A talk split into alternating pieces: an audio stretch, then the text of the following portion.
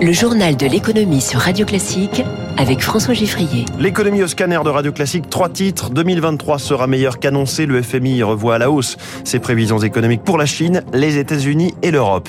La semaine des banques centrales, Fed et BCE sont attendues. Et puis la future retraite d'un géant, le 747, le Boeing, avec la bosse au-dessus du cockpit. 6h44.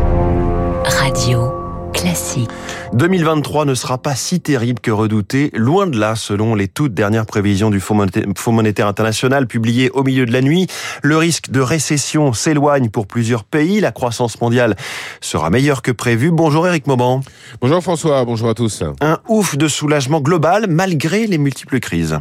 C'est ça, le FMI prévoit une croissance mondiale de 2,9% cette année, alors c'est moins que les 3,4% de l'an dernier mais un peu mieux que la prévision de 2,7% d'octobre dernier. Les économies de certains pays se montrent plus résilientes que prévu. C'est le cas des États-Unis avec une prévision de croissance du FMI qui passe pour cette année de 1% à 1,4%.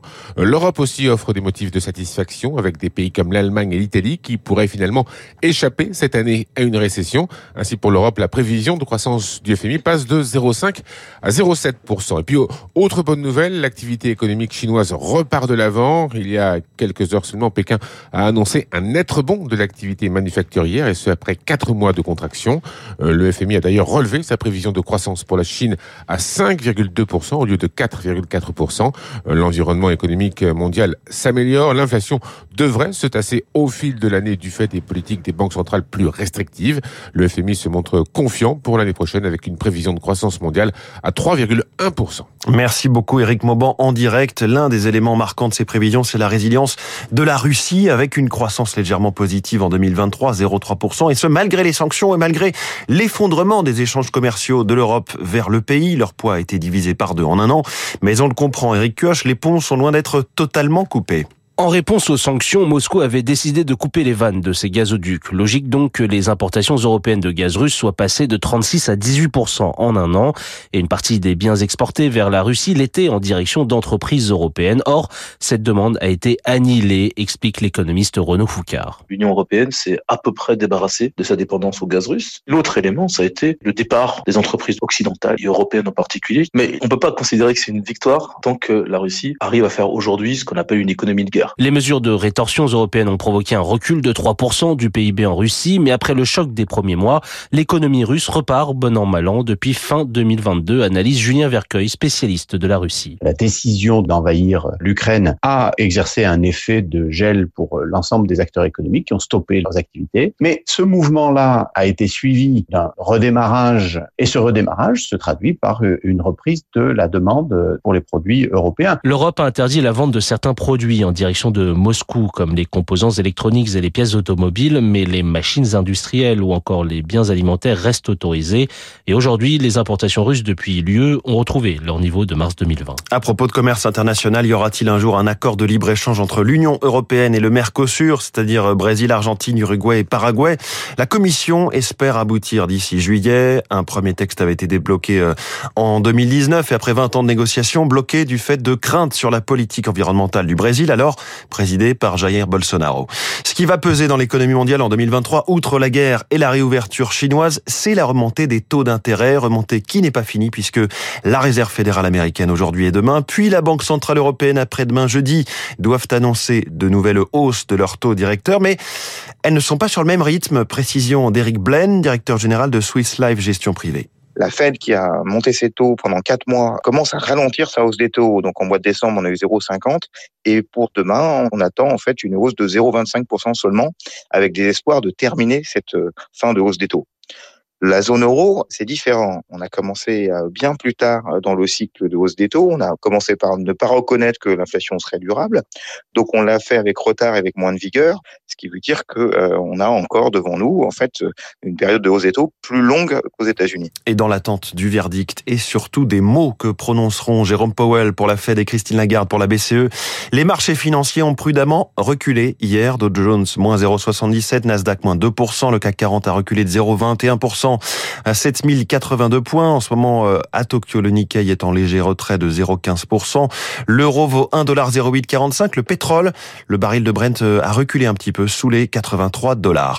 Parmi les mouvements notables, celui de Samsung qui perd 3% en ce moment à la bourse de Séoul après avoir annoncé une chute de 69% de ses bénéfices au quatrième trimestre en lien avec la, la baisse de la consommation de semi-conducteurs.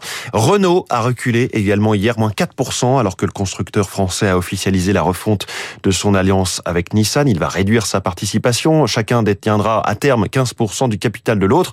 Nissan, de son côté, progresse en revanche en ce moment de, de 2% à Tokyo. Enfin, au chapitre automobile, on signale que Toyota reste numéro un mondial en nombre de véhicules produits en 2022. Le groupe Toyota, 10 millions 500 000, nettement devant le groupe Volkswagen, 8 millions et demi, et euh, Hyundai Kia, 7 millions de véhicules.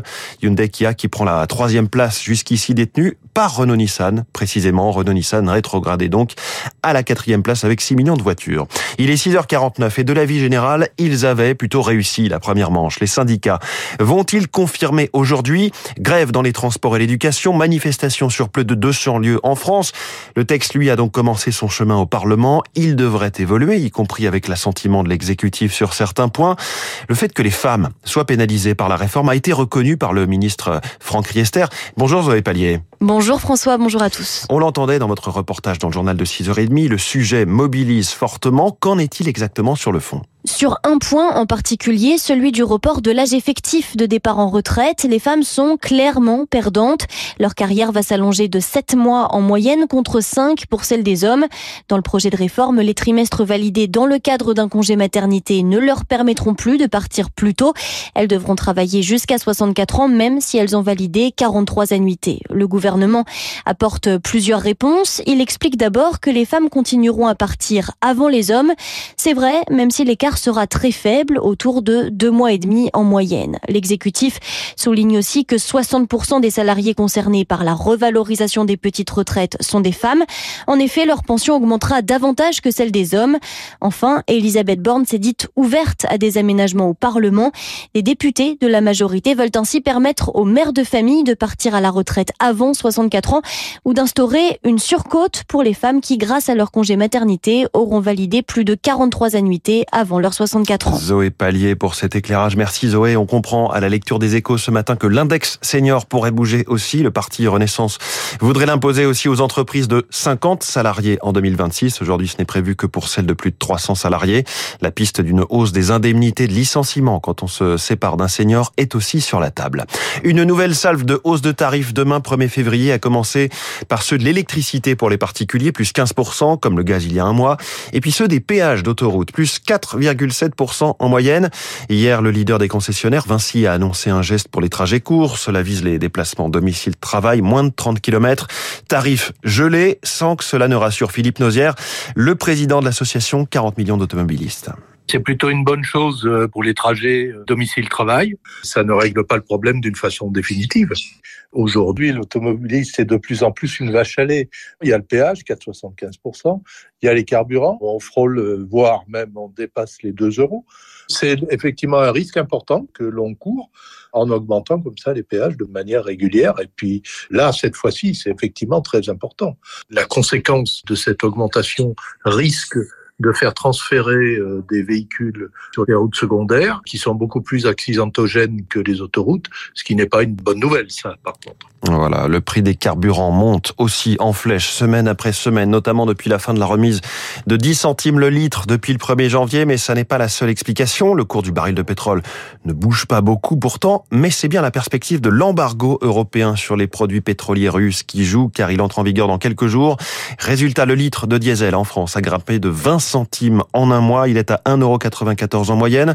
Le samplon 95E10 a bondi, lui, de quasiment 30 centimes, atteignant la moyenne d'un euro 91 le litre, euh, chiffre donné hier par le ministère de la Transition énergétique. On apprend aussi que la contribution de solidarité sur les profits des groupes énergétiques, on a pu appeler euh, taxe sur les super profits, celle que Total Energy aura à payer en 2022 va dépasser les 2 milliards d'euros dans l'Union européenne et au Royaume-Uni. C'est ce qu'indique le PDG de Total Energy, Patrick Pouyanné. Ce matin dans la presse belge.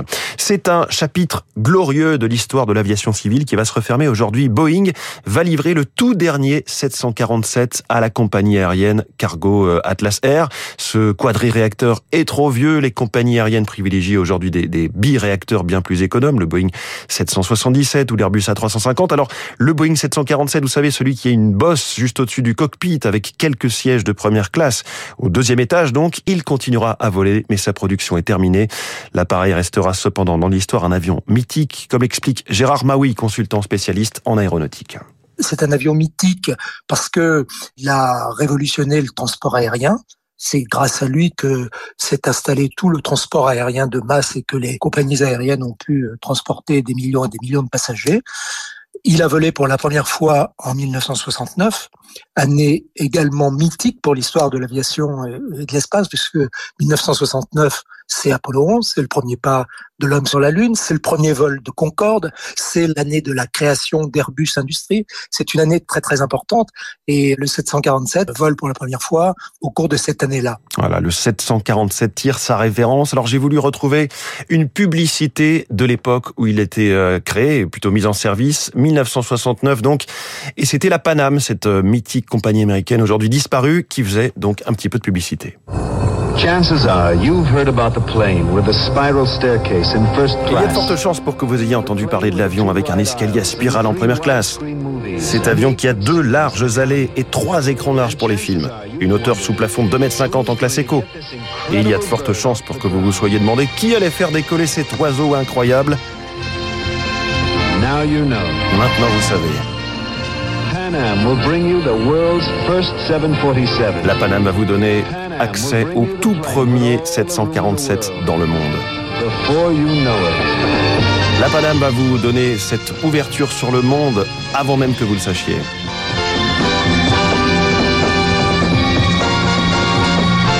Est-ce que c'est pas fantastique cette musique de cette pub de la Paname en 1969 On a l'impression que c'est la croisière s'amuse. La croisière dans les airs, évidemment, avec le 747 arrivé donc il y a 53 ans, 54 ans maintenant, au-dessus de nos têtes et dont le dernier exemplaire est livré aujourd'hui par Boeing. Il est 16h55 dans quelques instants. Après avoir parlé de ces gros avions, on va parler de comment sauver